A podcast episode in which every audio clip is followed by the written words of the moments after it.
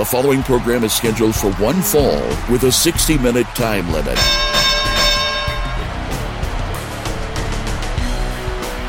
This is Take Four Wrestling with your hosts, Brian Kilby and JT Hogg. This is Take Four Wrestling, episode 12. I am Brian Kilby, and uh, with me, I am joined by the master and ruler of the world. Or is that Sid? Is that Sid? Uh, it could be both of us. JT Hogg. How's it going? Pretty good, Brian. How are you doing today? Not bad. Uh, not bad. Um, just got done watching the match that you recommended uh, that we're going to talk about during your gimmick of the week. Uh, and I finished off um, the wrestling card that we're going to talk about today, which was Cyber Slam 96. I think this will be a fun, saucy show. Well, I've I've uh, rolled my eyes so much that they're actually permanently in the back of my head. it's interesting how I, I was so into this stuff in the time and revisiting it now it's kind of hard.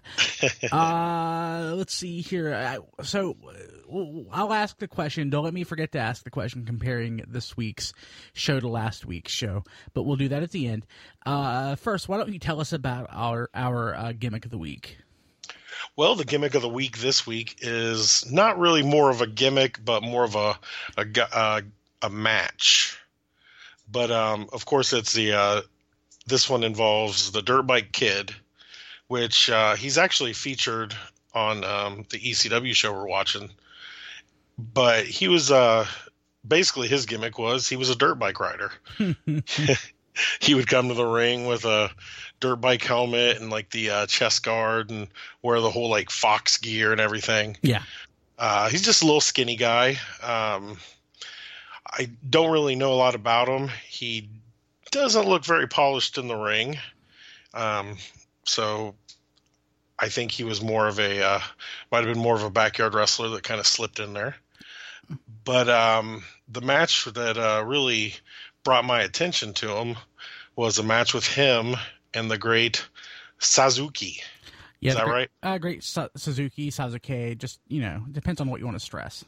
I've already said it about sixteen different times. I I, I normally say, I, I, normally say Great Sasuke or Suzuki. I, I I go back and forth. What was his name on the uh, WCW World Tour game? Remember uh, he was on that. Uh, well, he, as far as I know, he's only ever gone gone by the Great Sasuke. So, well, it uh, was like the remember they brought it over the to America, and it was kind of they put all the fake names in there. I, yeah, I don't remember that was he was a cool character though. Yeah. But anyway, uh, of course, everybody knows who he is. He's a legend, um, innovator of uh, Japanese style wrestling. Um, I mean, but this he, match, he's like a member of the Japanese Senate too. Yes, very popular. Very.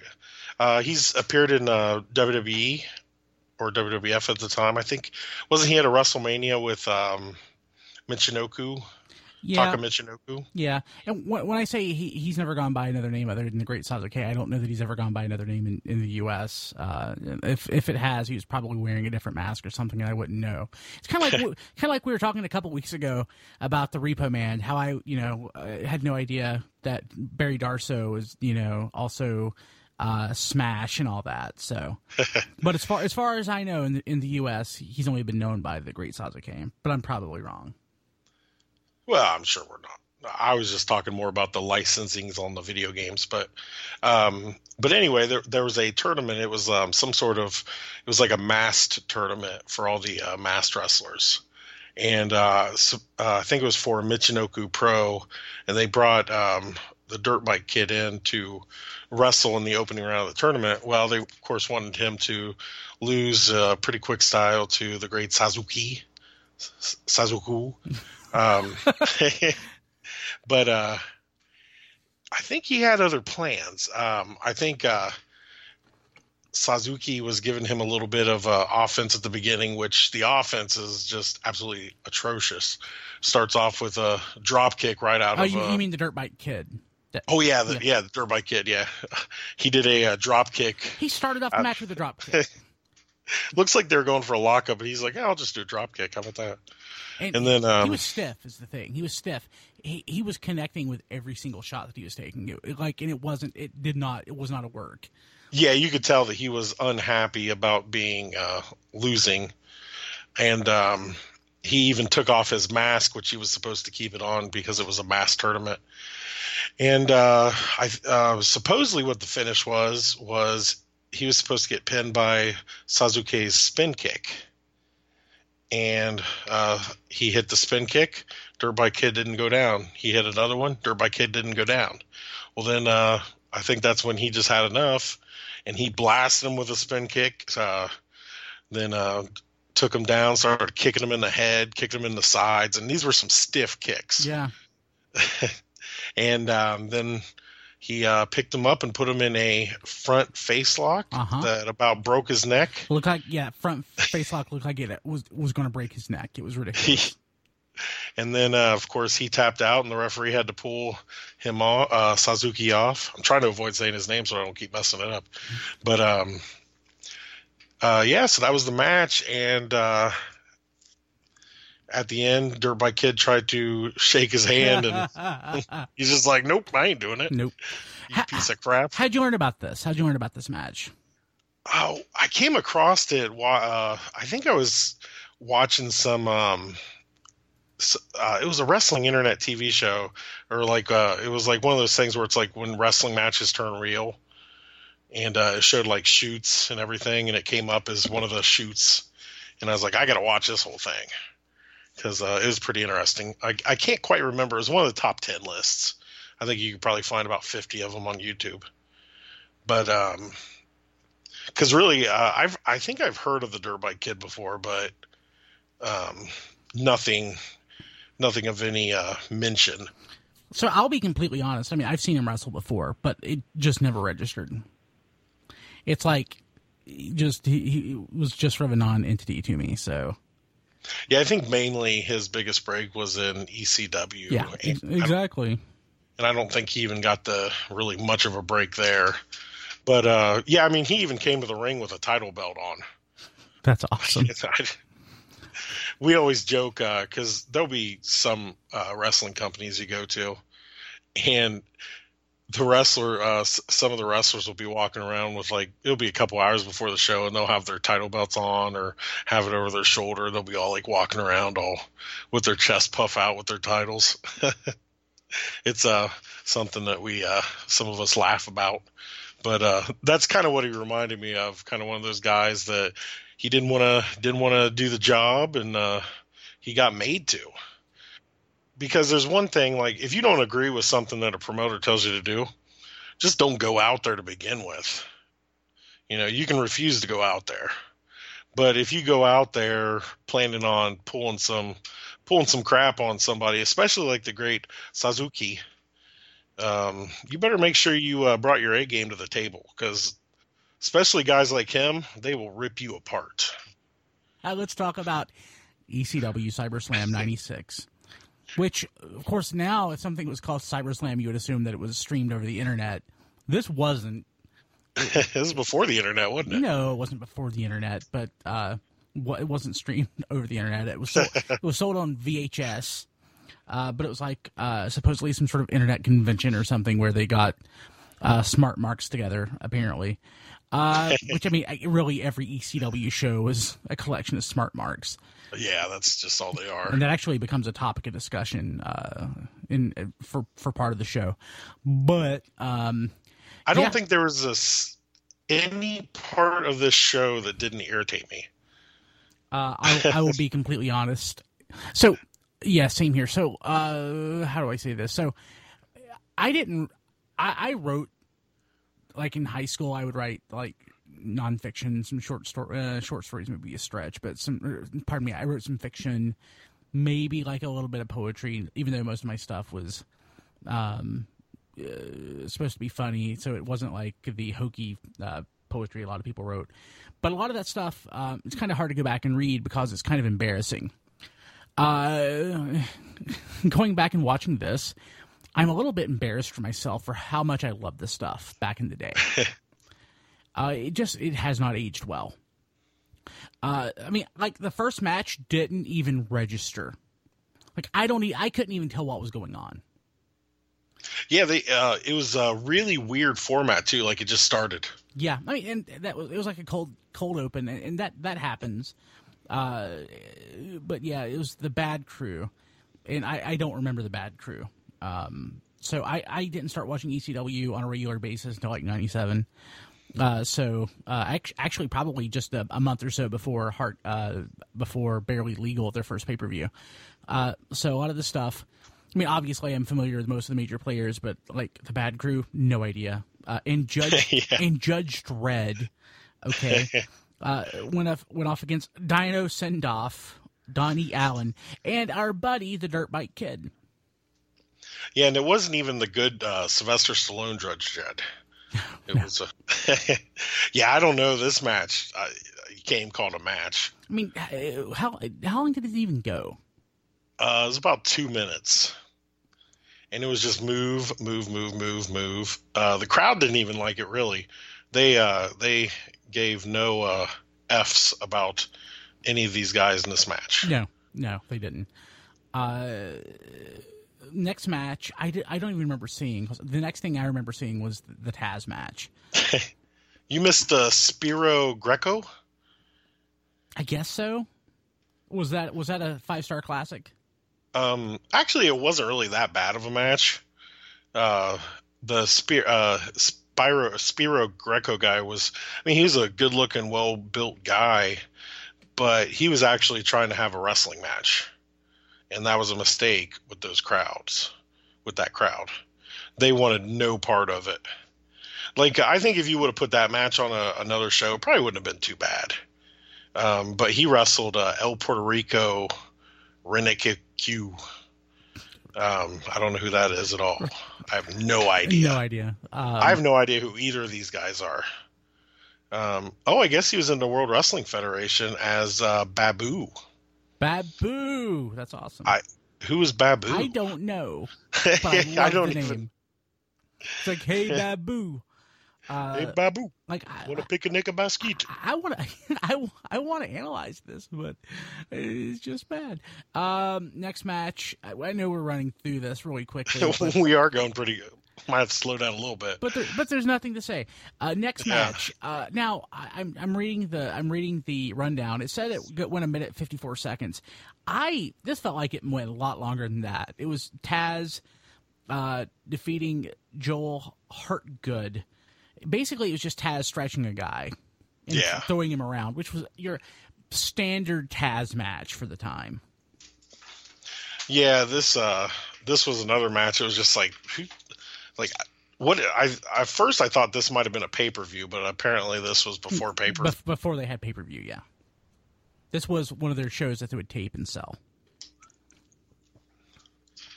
But um, yeah, this uh, I I think it lasted longer because um, like Dino Sendoff and Donnie Allen and the Dirt Bike Kid came back out.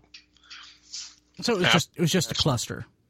Yeah, and uh, I mean these I these guys shouldn't have been in the ring besides Taz. Like they were, ah, so, they were just standing there taking German suplexes from Taz, that's, like just that, watching that, them. That's what happened in ECW. So I, no, I, I love this. I, I loved this stuff, and I have a soft spot in my heart for Taz. I genuinely do. But for the most part, the match there were no the, there were no matches. There were there was no psychology. It's people would just do things to get reactions from the crowd.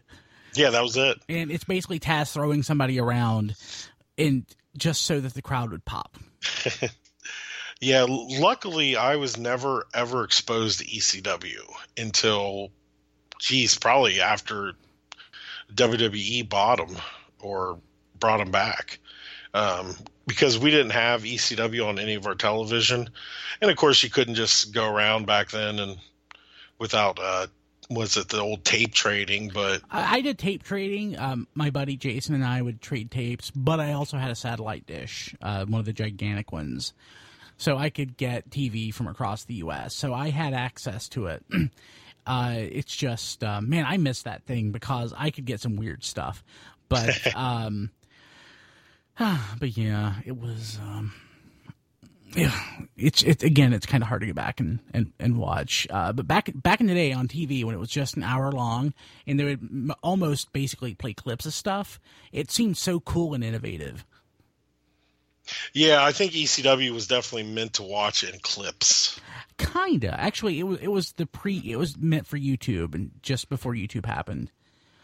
Uh, but yeah, so Taz basically threw threw this guy around, and of course Taz won. Uh, there were Taz was a monster, and that's how he was booked. Uh, next match, Bubba Ray Dudley. I love the Dudley boys. I still do. Uh, defeated Mr. Hughes, and I didn't remember Mr. Hughes being in um, ECW. I thought I always thought of Mr. Hughes as more of a WCW guy. Yeah, Mr. Hughes was there in the early days. Uh, Mr. Hughes is a, a a man that I have tangled with on more than one occasion. Really? Uh, he's actually really skinny now. Oh, he was not skinny back then. No, he he was huge back then, but now he's he's super skinny. He's probably 260 pounds now. Um, but he's still uh, he's still intimidating guy with that big old mug on him, and uh, wrestles with the sunglasses on. Uh, but uh, yeah, he wrestled uh, uh, Bubba Ray Dudley that I've never seen before. I've never seen the uh, like more hillbilly-ish Bubba Ray Dudley or Dudley Boys. Uh, yeah, and I mean, so uh, was did he speak? Uh, no, he just danced. Was, Okay. this was when he stuttered, wasn't it? Uh, I can't remember. I I think this was probably post. No, no, D-Von wasn't there, was he? Uh, No. Because sign guy was there. Big, yeah. So he probably still stuttered at this point. Uh, D-Von showed up and basically uh, kicked the stuttering out. Didn't literally kick the stuttering out, but he he ex- he exercised the stuttering from Bubba Ray. uh, and uh, changed the direction of the the Dudley Boys. Uh, I mean, Dudley Boys were one of the greatest tag teams of all time, and they had their uh, start in ECW. Really interesting. We had they were all they were faces, and then wasn't it that D-Von uh, came in and turned them all uh, pretty much heel? yeah, pretty much. He he- he basically had a Sam Jackson Pulp Fiction kind of character. Because uh, their gimmick was that their dad was like a what a traveling salesman, Something like that. Yeah, yeah, which is pretty cool. Yeah, lot. Yeah, lots and lots of. Oh, they don't have Chubby Dudley uh, on there either. On the uh, Wikipedia results, it's just Big Dick Dudley, Dances with Dudley, and Sign Guy Dudley. Yeah. But I kind of like Chubby Dudley. Yeah. Uh, anything to say about Right. this match? It was a match. It was 36 seconds. so yeah, that's that's about all you can say about it. Um, Big Dick uh, came in and hit uh, Mr. Hughes with a, some crutches, and uh, Bubba splashed him off the top rope. When did uh so when did they have the the segment that uh introduced the the or reintroduced Brian Pillman? Was it about this time? Uh, yeah, I think it was. I think it was after this match. So uh that was interesting. Uh, I, I didn't know at this point that Brian Pillman was in ECW by way of WWF. He was drawing a WWF paycheck at this point. Um, so I don't think a lot of the ECW guys knew that WWE was funding ECW at the I don't think any of them did. I, I don't. I don't know that any of them did. But yeah, Brian Pillman was there, uh, basically to, uh, I guess, reacclimate. Uh, this. So what? The interesting thing, apparently, he had worked this uh, angle at WCW, where it was. Uh, I forgot who he wrestled, but it was it was Sting, uh, for for his career, and it was like basically a loser leave town match. I can't remember. was it Kevin Sullivan? was it Kevin Sullivan? Okay. Um, and he basically worked Eric Bischoff into letting him go just to make it that much more real and legit, which is crazy. Yeah, Which is insane. yeah. Brian uh, Brian Pillman. He towards the uh, end of his WCW run, he just went insane. And um, from what I've heard, that he worked that gimmick twenty four seven. Yeah. Yeah, that's what I've heard. So I, I don't know if he was really insane or he was just working the whole time. Oh, he was working. In fact, even before he showed up, the uh, the fans, I mean, knew that he was there. There's actually a sign that said "Pillman, don't work me." Yeah, Um, Gotta love them freaking smart marks. yeah, and that was basically what his uh, promo uh, was about. Was just all the smart marks in the crowd, and that was a way to get. I mean, that was definitely a way to get heat. Was to basically call out all the smart marks and. Uh, I mean, I mean, a mark is what a mark is. I mean, that's that's why they called it that. I mean, it's old carny talk for somebody who's a who's a fool. Um, yeah. and uh, I mean, smart marks. The, the difference between a smart mark and a mark is a smart mark knows that it's a work. Um, so yeah, he was basically just uh, throwing shade on him, and uh, I mean, there, there was a lot. There was a lot of energy uh, to his, I guess, character, for lack of a better word. Um, I mean, it, this it was innovative. I I don't know that innovative means good because I really think Yeah. I think this kind of thing is what helped accelerate the the, the end of professional wrestling, or at least what I enjoyed as professional wrestling. Because when when everybody knows it's work, um, uh, there's no it when when you don't but when you don't believe uh, there's a lot that uh, there's a lot that you can't get by with anymore. Um, Yeah. like there was a finish uh, this weekend at uh, the. By the time you hear this, it'll be a couple weekends ago, but at the uh, SmackDown pay per view, where um, Dean Ambrose and John Cena uh, had um, uh, AJ Styles. They both had him in submission maneuvers, and he tapped out. And they basically the match continued. So, in the context of it being a work, it makes no sense because why would you do that? But if it were real, the ref would have to figure out something and stopping the match temporarily and then restarting the match with AJ Styles still in the match, you know, would, would make sense in context of, you know, wrestling being an actual sport. Yeah. Uh, but yeah, like when everything's work, nothing nothing works anymore. So uh, I, I really think that ECW help. Maybe a lot of people a lot of people say that ECW help usher in the Attitude Era and bring wrestling forward. I I disagree. I think ECW helped kill helped kill wrestling. This is a great example of that. Yeah. Uh, Jim Cornette always calls it hot shotting, Yeah, like hot shotting the territory. And if you just keep hot shotting and hot shotting, eventually you're not going to have anything left to do. And as we could uh, see on our last uh, uh, couple, couple episodes ago, with the Attitude Era, it was it doesn't hold up, and it was cool at the time, but really did like the Attitude Era and even uh, ECW help wrestling or hurt wrestling in the long run? yeah. and- I'm going to say it hurt. Yeah, oh, absolutely, me too. And well, I think I think we confuse the quality of the talent with the quality of the actual presentation. I mean, The Rock, Stone Cold Steve Austin, those guys are once in a lifetime talents. Uh, Yeah. and you know they succeeded despite their product being crap. Well, yeah, they were the. Uh, I mean, when you think back to the Attitude Era, The Rock and Austin were the only thing that made the Attitude Era what it was. Yeah, I mean, so well, so The Rock, Austin, and Vince McMahon. Well, yeah, yeah. I mean, you had little guy like guys in there that probably would have been done pretty good in any era. Like uh, I would, I think the New Age Outlaws would have done good in any era. And um, uh, Mick Foley, you know, given given the right chance, I think those those were good talents. But for the most part, the the booking was just horrid. And during that time, It was pretty bad. Uh, so now that we've ranted about that, uh, I, I've always heard about this segment with uh, Pillman. It was interesting seeing it. Uh, so there you go.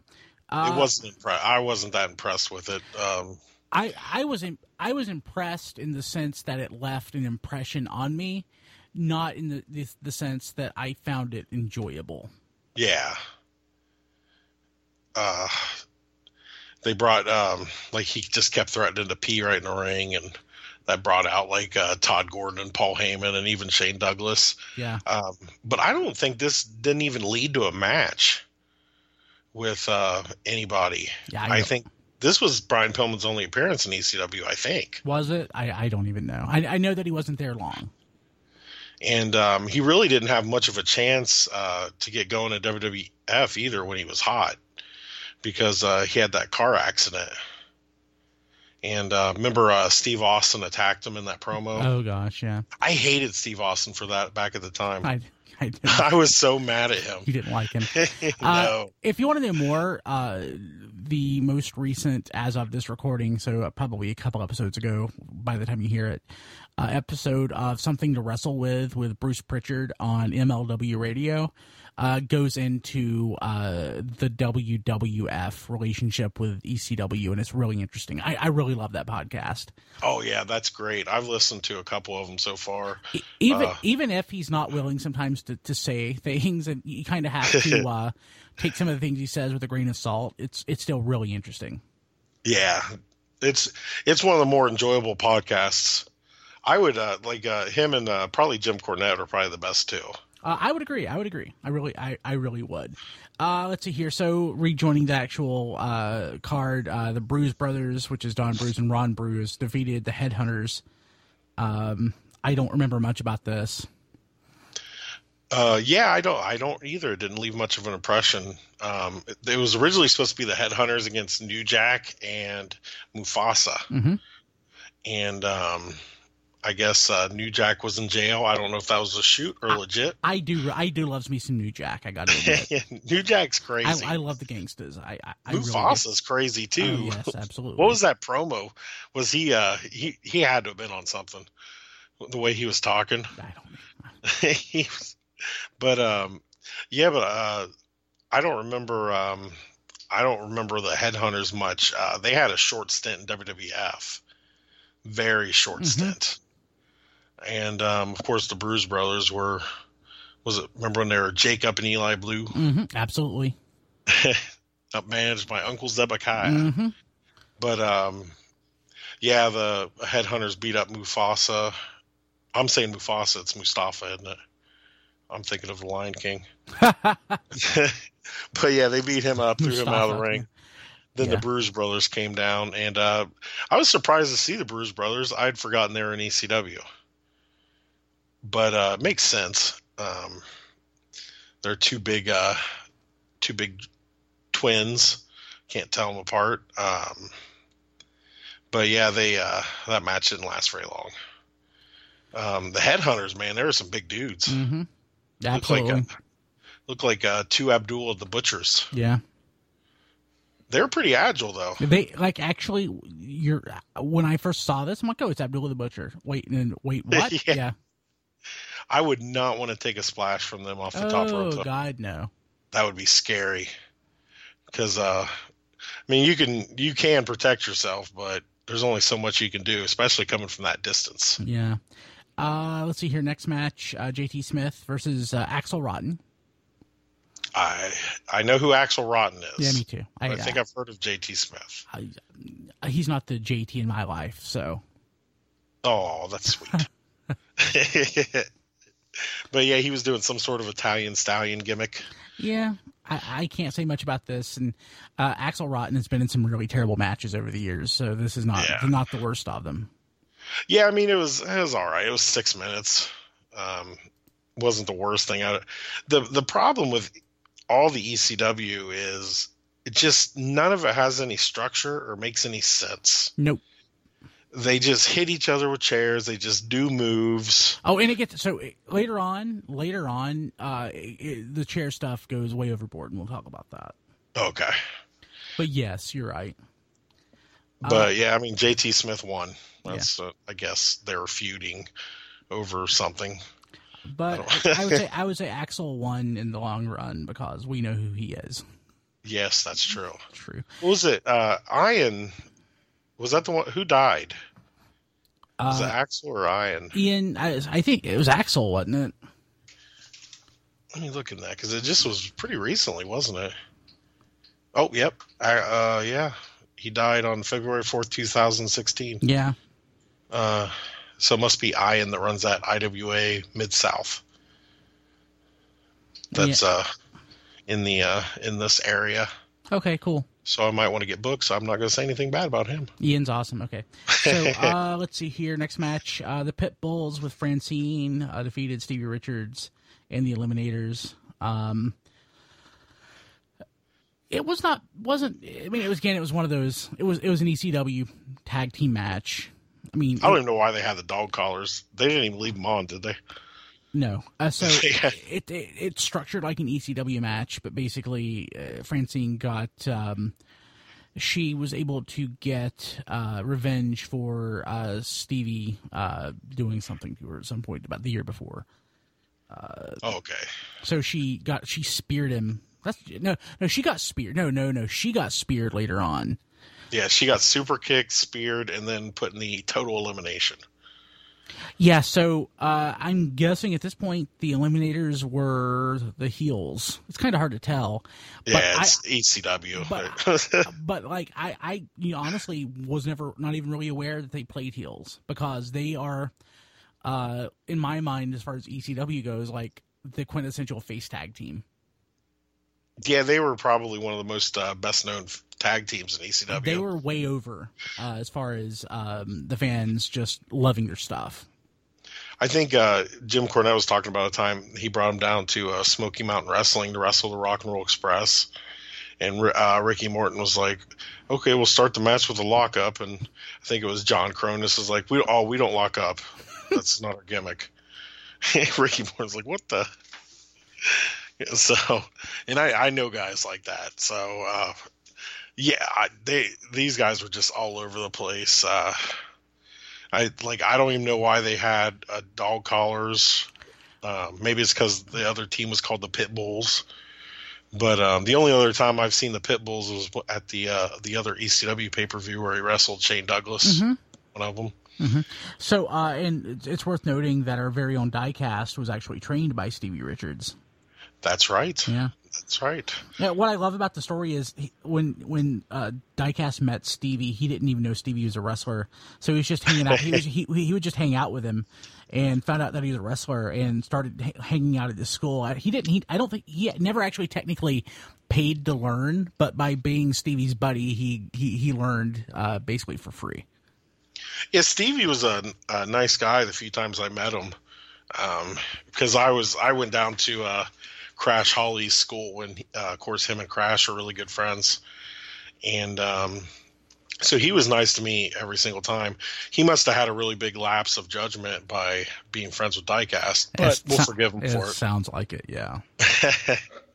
but uh, yes, the, uh, uh, this match was pretty brutal. Francine, um, she's kind of an interesting uh, female manager. Yeah, She's not somebody that you would expect to see in uh, WWE, of course, or Nope. WCW. She's Nope. kind of a little bit on the uh, what's that one country song? I like my women a little on the trashy side, yeah, yeah. That, that's kind of but I'm sure she's a wonderful woman. I'm certain, yeah. But that's kind of how like most women in ECW were presented, honestly. yeah, and uh, the crowd let him know it for the most part too. Yeah, uh, the next match was uh, it was a it went it went- it was a Broadway ultimately, um, but it, it was Too Too Cold Scorpio, who I, I've always been a fan of, uh, went against Sabu with a 30 minute time limit, and uh, it went the it, it I mean it went to the time limit, and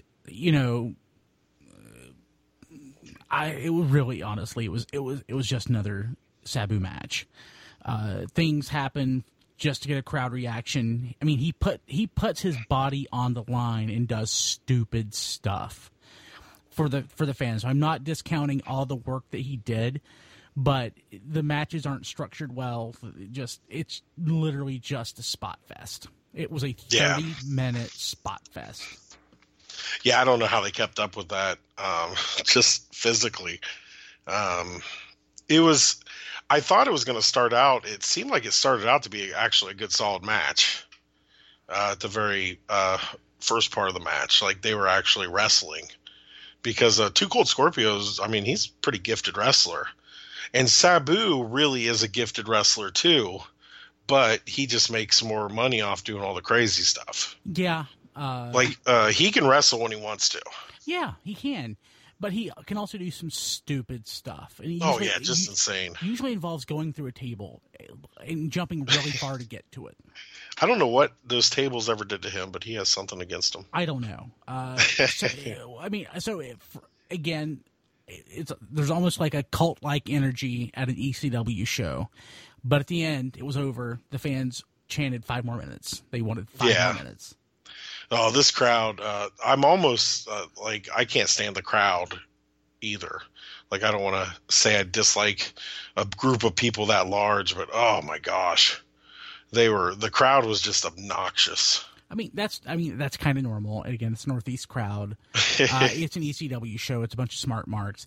Uh, you know, sometimes they're obnoxious, but sometimes they're also very thoughtful and caring. Believe it or not. So, um, for the for the most part, um, I tolerate the ECW crowd. What I don't tolerate are the people who try to emulate the ECW crowd and hijack shows. Those people are just jerks.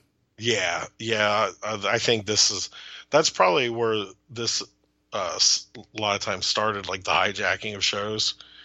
Um, but they still, at least, I think they still appreciated the stuff the guys were doing in the ring. It was just absolutely, it was just what they wanted to see.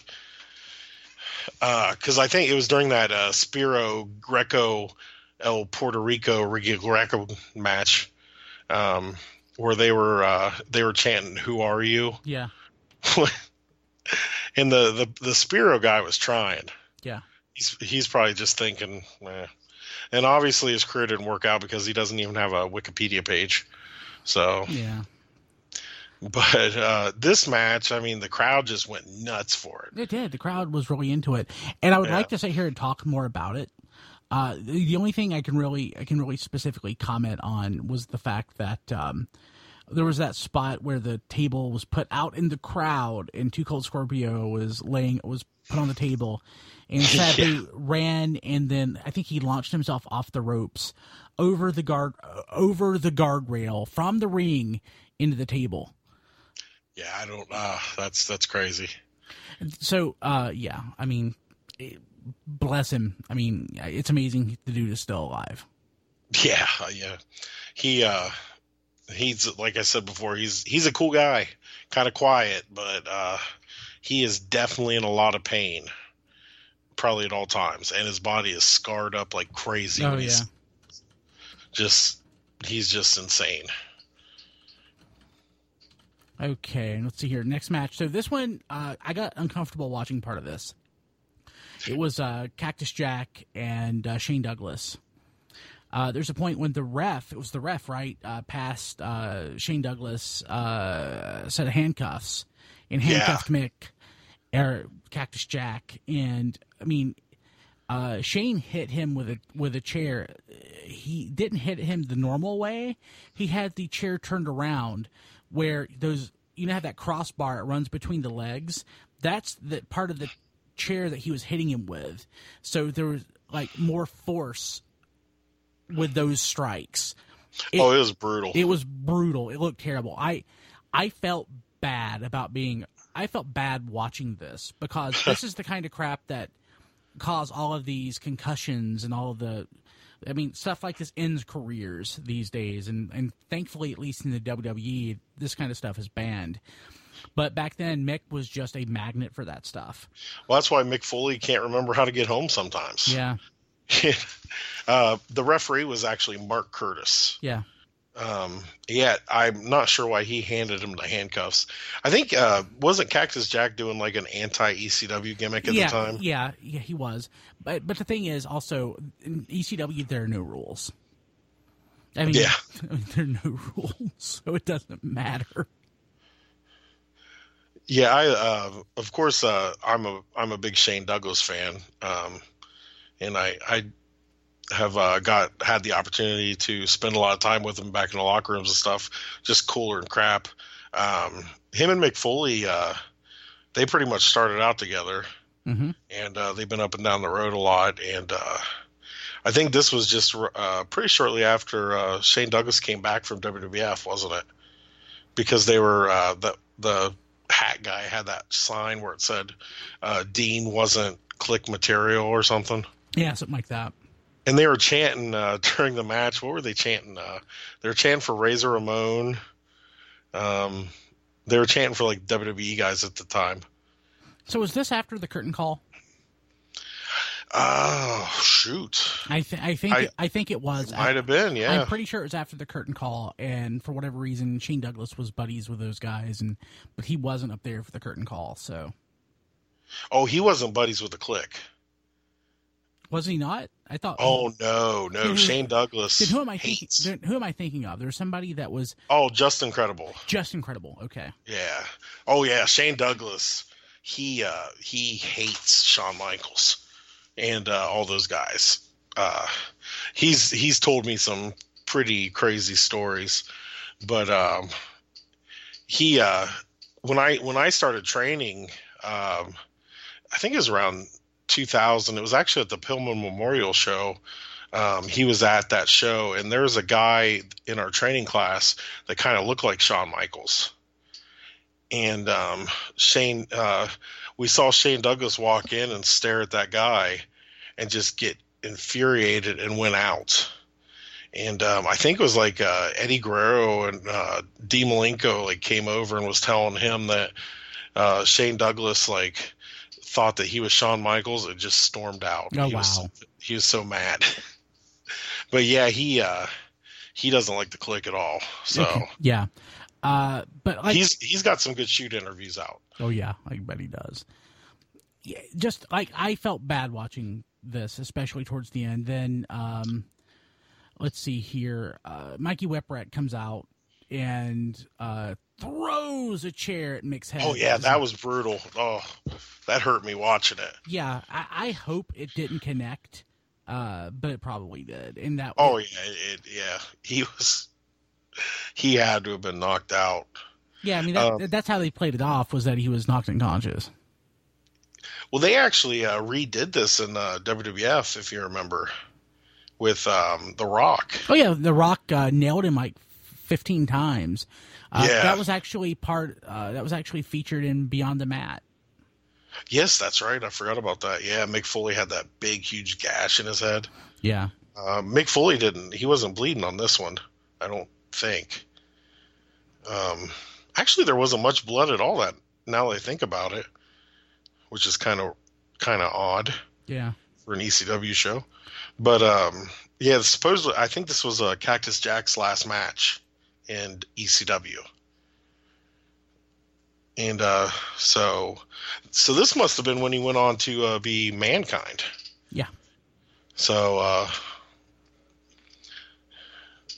then his uh, career took off. Absolutely. He became an, a superstar Uh, because he was more of a legend before. I think, like just like a urban legend. yeah.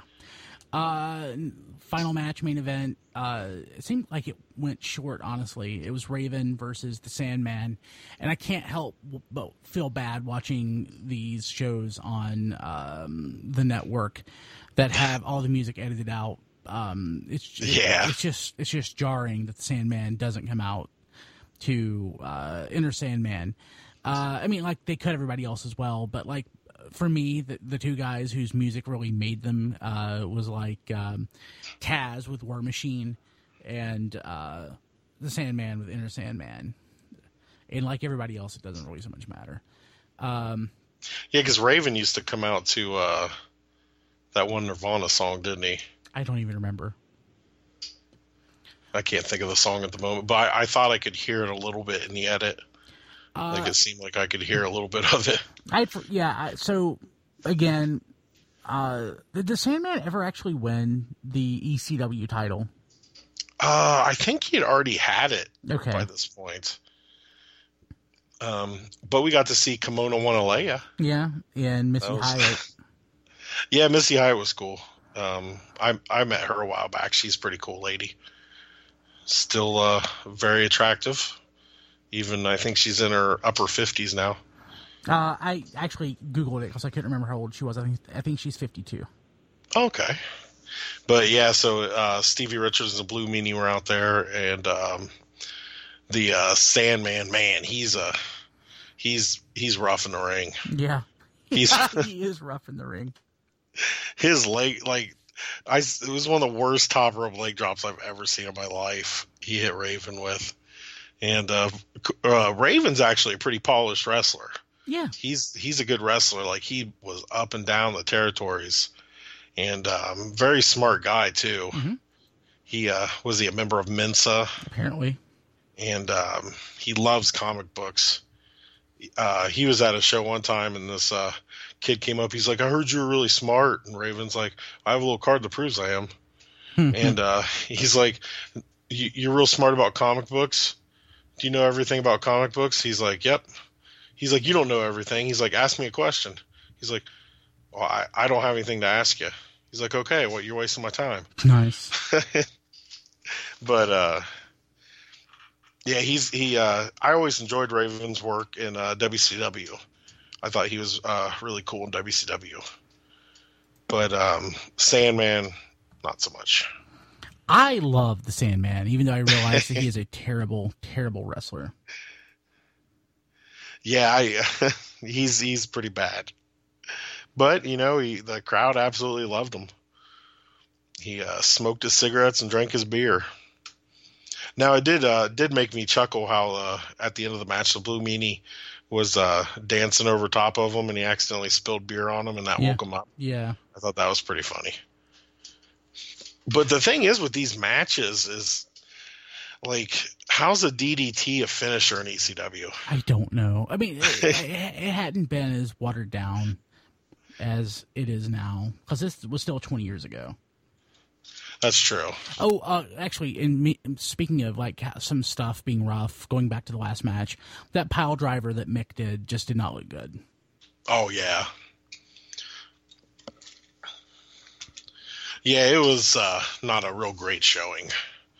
Um, I mean, I'm I'm hard pressed to find a match of the night. Uh, there isn't one.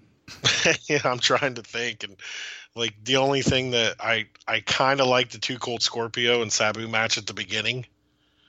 Like I thought it was gonna, then it just uh, conversed into a spot fest. So it's just, uh, I definitely think that this hurt wrestling in the long run. Yeah, absolutely, it did.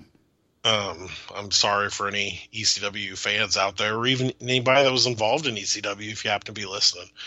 Um, I mean, there's a lot of good talent in ECW. Absolutely. I mean, I, I appreciate the energy that I, I appreciate their willingness to put their bodies on the line. I appreciate you know, just the passion, but I mean, yeah, that's that's that's really what that's that's what ECW really meant was was passion. yeah, yeah, and I mean, uh, was it how many years it's been closed down? People still chant it, you know. And they don't know why. I think That's chant. true. Um, because I'm I've I know quite a few ECW guys, and I I'm I like them like uh, Shane Douglas and Sabu and um, Tracy Smothers. Uh, and uh, Stevie Richards was a cool guy. I mean, all these guys are cool guys, but I'm just, I'm not a fan of ECW whatsoever. Um, question. So I, I, I said I would ask this. Comparing CyberSlam 96, I, I will get hate mail for this, to the Heroes of Wrestling pay per view, which which do you think is worse? Uh, this one, CyberSlam '96, is worse than the Heroes of Wrestling pay per view. I would probably go that far. I probably would say so. I, I enjoyed watching the Heroes of Wrestling pay per view because at least it was it was awful, but I, I don't. It was a good awful, and I knew who the guys were. hmm I think. Um, I mean, I was. I could be emotionally invested, and honestly, the Heroes of Wrestling pay per view, those matches would have been fine if they would have been one of them on a on an independent show someplace in front of two three hundred people hmm uh, those matches would have been perfectly acceptable. Um, this show uh, had uh, it says an attendance of uh, 1,300 people. Um, that's a big, huge crowd for an independent company today. But like uh, Jim Cornette talked about, that wouldn't have been nothing in the early 80s or even late 80s Yeah, exactly. like Mid South Coliseum and um, all in Texas and Memphis and uh, all those places. But I mean, they were just very passionate fans, and I think that's what uh, ECW was definitely built by the fans. Absolutely. Even though I don't care for much of them, because um, it just seems like they're very obnoxious. Joey almost forgot. Uh, we forgot uh, the resurrection of Jake the Snake Roberts. We we are also uh, watching that this week. So I really, really enjoyed that. I, I expected it to just be an ad for DDP Yoga, and it, it wasn't. It was uh, actually really, um, uh, it really touched my heart. Yeah, it was a really heart uh, heartfelt story. Uh, I didn't expect it to be as good as it was. I mean, I know uh, Jake had gone through so much problems, and he was probably going to work through it pretty well, but it really showed the uh, dangers and the just the the demons that drug addiction brings onto you. Yeah, and I I don't really think about it, but it, it's um, one of those things that I mean, you're you're an addict. You're never cured. You're always an addict, and you always have to be vigilant about it. And um, I mean, Jake backslid through this uh, uh somewhat, but I mean, from what I can tell, I think that he has made as close to a full recovery as anybody can from this life that he lived. Yeah, uh, I think a lot of like if we don't have addictions like this, I think it's hard for us to even kind of fathom what um, what that addiction means. Because I mean, people give up their families, they give up their kids, they lose everything just for that high. And I mean, um, I, I mean, I literally lost my brother to addiction. It, oh, really? It literally killed him. So I mean, I totally get it. And uh, so, I mean, the fact that Jake made it as far in life as he did with the demons that he had, yeah, and uh, persevered and was able to overcome them, it was really, I mean, I mean, it was powerful. Yeah, well, I'm sorry to hear about that. I didn't know about that.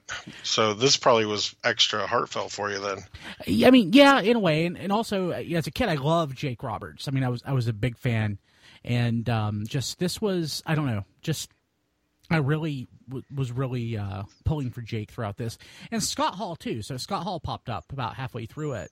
Yeah, and I didn't expect that at all. I, that was a surprise. I had heard it, but I, I didn't. I, I didn't know.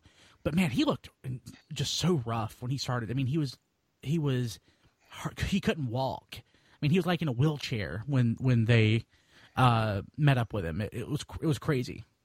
Yeah, that was pretty bad. He uh he was in rough, rough shape. Um, I remember I've I've seen both of uh, I guess you'd call Jake and Scott Hall's two major um, like uh, where they're in the ring and they're just in no condition to be in the ring. And because um, I think Jake Jake's was in Cleveland and I think Scott Hall's was in Chicago where he had to be helped to the ring and was stuttering and slurring. And uh, I mean it's and the way they look now, I mean, I think Scott Hall's back slid a few times, but uh, I mean, they still look a hundred times better than what they were. Yeah. So, what was your favorite part of of uh, the resurrection of Jake the Snake Roberts?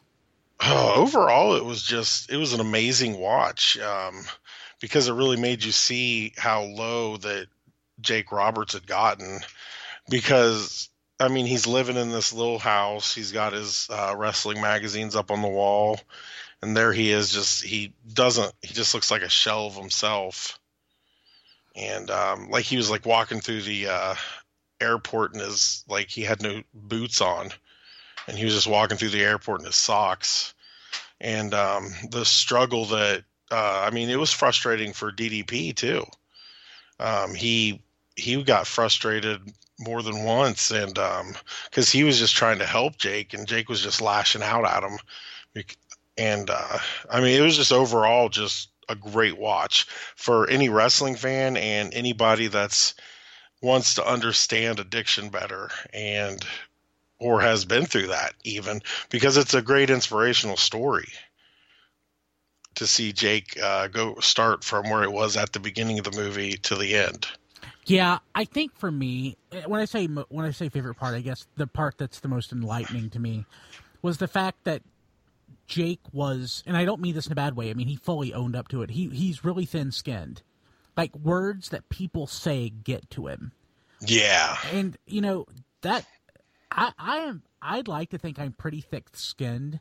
Uh, it takes a lot for something that somebody says to get to me, but when it gets to me, man, it really gets to me and I mean, thankfully, I don't have an addiction like this to to fall back on when it happens.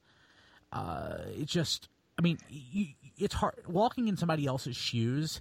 Uh, I mean, you, you you can never do that. So you really never know how words or actions uh, affect other people. And I, it, I don't know. It's just that was that in in and of itself was eye opening to me. Well, yeah, you can. Uh, I mean, you could ruin somebody's life just by one word, you know, like uh, or saying one thing to them, and um, it may not even be that big to you, but it could be like just that little uh, straw that pushes the. Uh, I was going to say something clever, but I couldn't think of it. this, but it's it could be straw that breaks the camel's back. Yeah. Um, like uh, I, I saw a Facebook post today, and um, it was a, uh, a homeless guy. Um, he had a uh, he was like a, had a sign begging for money sitting in a chair. Then there was a uh, woman behind him with a sign that said "Honk if you think this guy should get a job." Oh. And that's it. Just like struck me as being so uh, just so insensitive and just so shameful for that person. Um, because a lot of people were saying on there like, well, that guy just needs to get a job. That guy, like, you don't know what that guy's gone through. And even if he is just sitting there because he chooses to, there's still a story behind that. And you don't have, it's not like you have to give him the money. Yeah. You know, he's, he, as long as they're not badgering people, they're they're not bothering anybody. It never makes me mad to see somebody on the side of the road with a sign that says we'll work for food or need help. Um, I don't think to myself, oh, well, they're just they're just too lazy to work, you know, because um, it, it, it very well could be they're they don't want to work, you know, but it very well could be that they have no other choice. Yeah, absolutely. And uh, I I try to help out people like that as much as I can. Um, but like, uh, I think more people, um, I think a lot of people also see like, uh, being an alcoholic, be like, well, just stop or being, uh, being addicted to drugs, just stop, stop doing it. And you can't. Yeah. Uh, I mean, if, if you can just stop drinking, then you're not an alcoholic. Yeah. I've never had a problem with uh, alcohol ever. I've had some people in my family that were alcoholics, but they were from the older generation when like you know like the funny alcoholic you know like my uh my grandpa he drove drunk all the time. Oh yeah. And it was just normal. Um my dad was an alcoholic. My grandfather i'm I, I'm told was an alcoholic. My uncle was an alcoholic and drank himself to death. My brother was an alcoholic and drank himself to death. I mean, I, have seen it firsthand, and I mean, it's it's real. Yeah, yeah, and they they can't stop. You know, it's just not something you can just. Well, I'll just quit drinking. Yeah. Um, I mean, a lot of other people are addicted to other things. Like uh, I have trouble uh, going back and forth on smoking, or of course I overeat. Um, uh, even collecting uh, figures is an addiction sometimes. Oh yeah, I'm totally. I I, I, I totally have an addictive personality and things like yeah. I, I, will start collecting things, and I don't know when to stop. So I. Oh, it's and it's just like you can't. Yeah. Like uh, my main thing is like if I buy one thing out of the series, then I got to have it all. Yeah and it drives me nuts and I, but it's hard for me to stop. Yeah. So luckily i didn't have the alcoholic gene or during my younger years when i might have partaked in some illegal substances uh, from time to time um, and and i just don't do it. I don't drink at all period. yeah. I, I, I have had a couple of sips of alcohol uh, just to see if i could. And uh, I but I just don't for that very reason because I I'm, I'm pretty darn sure I would be an alcoholic. Yeah, and that's that's really uh, strong of you right there. Not even to get started. Yeah, but I mean, like, uh, just total props to Jake and DDP for for what they did. I mean, uh, what Jake did to to not break, but to resist that addiction. I mean, it, it's incredibly powerful. And while this is in a way, you know, there's some plugs for DDP yoga in it. It's not the. It's. I mean, I mean, he's DDP is a wrestler. He's in he's in the business, so there's always like a money component to it. So I honestly, I, I did fully expect it just to be, you know, like a shameless plug, but it wasn't. It was. It was. I would say that anybody should definitely, if they have any interest at all, they should watch it. And if you watched uh, the uh, Mickey Rourke and the Wrestler, I mean, he was basically based on Jake Snake Roberts. So, yeah. So if you have any, if you if you watched that uh, and you have any interest in in that story, uh, I mean, yeah, watch the Resurrection of Jake the Snake Roberts on Netflix. It doesn't cost anything, and uh, it's, I mean, it's it's powerful. Yeah, you don't even have to be a wrestling fan to enjoy this. Definitely, Ab- absolutely. Uh, DDP, uh, I guess it really did touch me how much DDP cared too, because he could he genuinely cared about Jake Roberts and Scott Hall. Yeah, and that was really cool of him. Uh, it was, and he didn't have to take them on either, and he they all lived in a house together. Yeah, yeah, that'd be a heck of a house. Yeah, yeah. Because Jake Roberts, uh, he's he was a cool dude when I met him, and he s- still seemed like he was a pretty cool dude there. Like once he was when he was clean and sober. Mm-hmm. Uh, let's see here. So uh, next week on uh, Take 4 Wrestling, we are going to watch uh, Monday Night Raw uh, from March thirty first, two thousand eight, which is uh, Ric Flair saying goodbye. So that's that's on the network now. Uh, definitely worth watching. And he never wrestled again. Oh wish. wait, never Yeah. mind. Well, well, he never for WWF, but if uh, if they wind up with the TNA tape library, you will be able to see him wrestle again on the network. That's true. Which is very likely from the sounds of the way TNA's going. Yeah. Uh, let's see here, uh, JT. How do people get a hold of you? You can get a hold of me at uh, tfradio.net slash H-O-G-G. Uh, say the second G with a smile. That was was- that correct? That was perfect. You nailed it this Great. time. Congratulations, sir. and also, I'm uh, starting to be more active on Twitter, and you can get a hold of me of at JT Hogg on Twitter. Uh, if you listen to the show, if you like it, even if you don't like it, please leave, leave us a review on iTunes. Uh, it is the number one way to help us out, to help uh, people find us. Uh, it would take two minutes. I mean, or do it while you're listening to the show. If you're listening, we would greatly appreciate it. Uh, you can find me personally on Twitter at bkilby, and you can find me uh, with all the other shows we do at uh, tfradio.net. Uh, Radio Free Cybertron is the original Transformers podcast. We just, as of this recording this week, are celebrating our 17th anniversary. Yes, we've been podcasting since 1999, before podcasting was a thing. Congratulations. Uh, I don't know that I would congratulate me for that. You might want, yeah, but uh, I mean, it's certainly we've certainly been doing this for a while. Um, and of course, uh, all the shows are at tfradio.net. Uh, you can also find us at facebook.com slash tfradio and uh, on Twitter at tfradio. Well, JT, thank you for being here. Thank you for having me. And everybody out there who is listening, thank you so much. We really, really appreciate it. Again, just take a moment to leave us a review on iTunes and tell your friends. I know there's a ton of wrestling podcasts out there, but I think we bring a unique perspective. And um, you know, uh, if if you take any time at all to listen, we we appreciate it. If nothing else, so How about you hashtag take four for take four? y- yeah, sure.